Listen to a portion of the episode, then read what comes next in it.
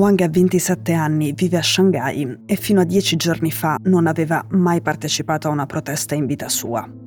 È domenica 27 novembre. Wang ha appena finito il suo turno da barista in un locale. Prende la bicicletta e pedala fino al raduno di Volunci Lu. È lui ad aizzare la folla, è lui che prende coraggio e rompe una regola.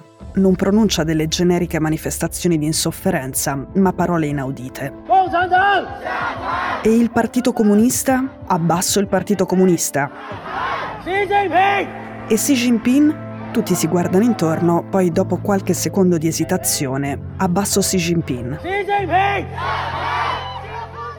Per lui il problema non sono solo le conseguenze della politica sul Covid, ma le conseguenze della politica sul Covid sono una manifestazione potente di una condizione esistenziale, una specie di forma di depressione sociale e generazionale.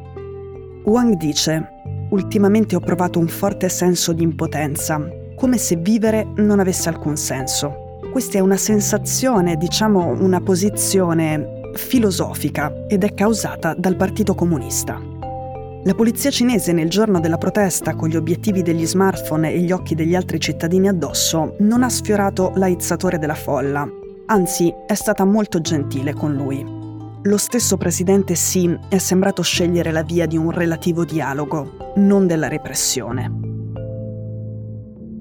Il giorno dopo la polizia si è presentata nel cocktail bar dove lavora Wang, gli ha messo le manette, lo ha fatto salire su un furgone non c'è nessun atto ufficiale del suo arresto. Wang è sparito.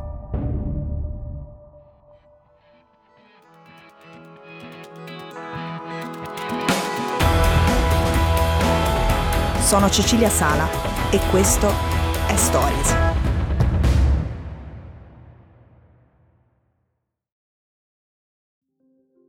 Wang è lo pseudonimo di un 27enne con cui ha parlato Eva Rammelo, una giornalista olandese che vive e lavora in Cina. Lei non ha parlato solo con Wang e Wang non è l'unico ad avere quel genere di sensazioni.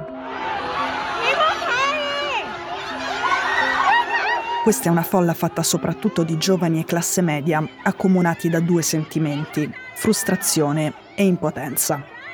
Dal 2020 le loro vite sono appese al filo della politica zero Covid voluta dal Partito Comunista Cinese. Mentre tutto il mondo riprende a muoversi, la Cina è ancora come eravamo noi nella primavera del 2020, terrorizzata dal virus e chiusa. Pure le immagini dei mondiali in Qatar sono continuamente censurate dalla TV di Stato. Quando la regia qatariota inquadra le tribune e il pubblico ammassato, festoso, che si abbraccia piangendo o esultando e senza mascherine, la regia cinese stacca subito l'immagine e sposta lo sguardo altrove. Indugia su qualche particolare del terreno, sul volto di un giocatore, di un allenatore, di un arbitro.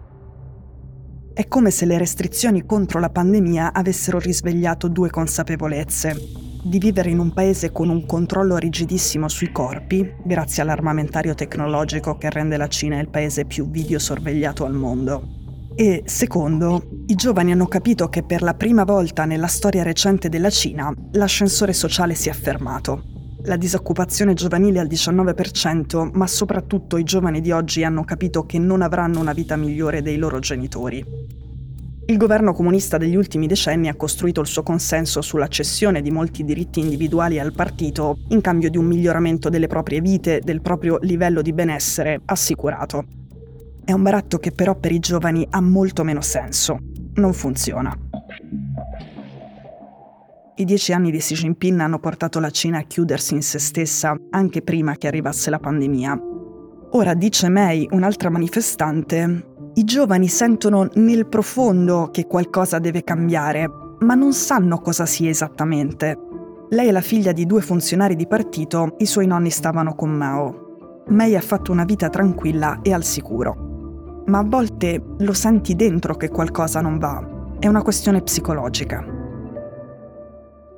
A prescindere da quello che si muove nella testa di ragazze e ragazzi, almeno di alcuni di loro, abbiamo detto che la Cina è il sistema di sorveglianza più sofisticato al mondo per controllare i corpi. Purtroppo per tanti funziona molto bene. Durante le manifestazioni i gentilissimi poliziotti in borghese fotografavano però più persone possibile Nei giorni successivi moltissimi sono stati fermati per le strade dagli agenti, requisivano i cellulari per vedere se c'erano prove e ricordi della loro partecipazione alle proteste. È una repressione silenziosa per non avere troppa attenzione da parte dei media stranieri, forse per non mostrarsi troppo deboli, come può il Partito Comunista e il suo leader Xi Jinping, uno dei più potenti del mondo e della storia del paese, avere paura dei figli del partito, i giovani? La mattina dopo le proteste, la mamma di Wang gli manda un messaggio. C'è scritto Sono orgogliosa di te. Poi, come fa ogni giorno, Wang va al lavoro. Notifica un altro messaggio della madre. Però mi raccomando, stai attento. Nessuno sa dove sia stato portato.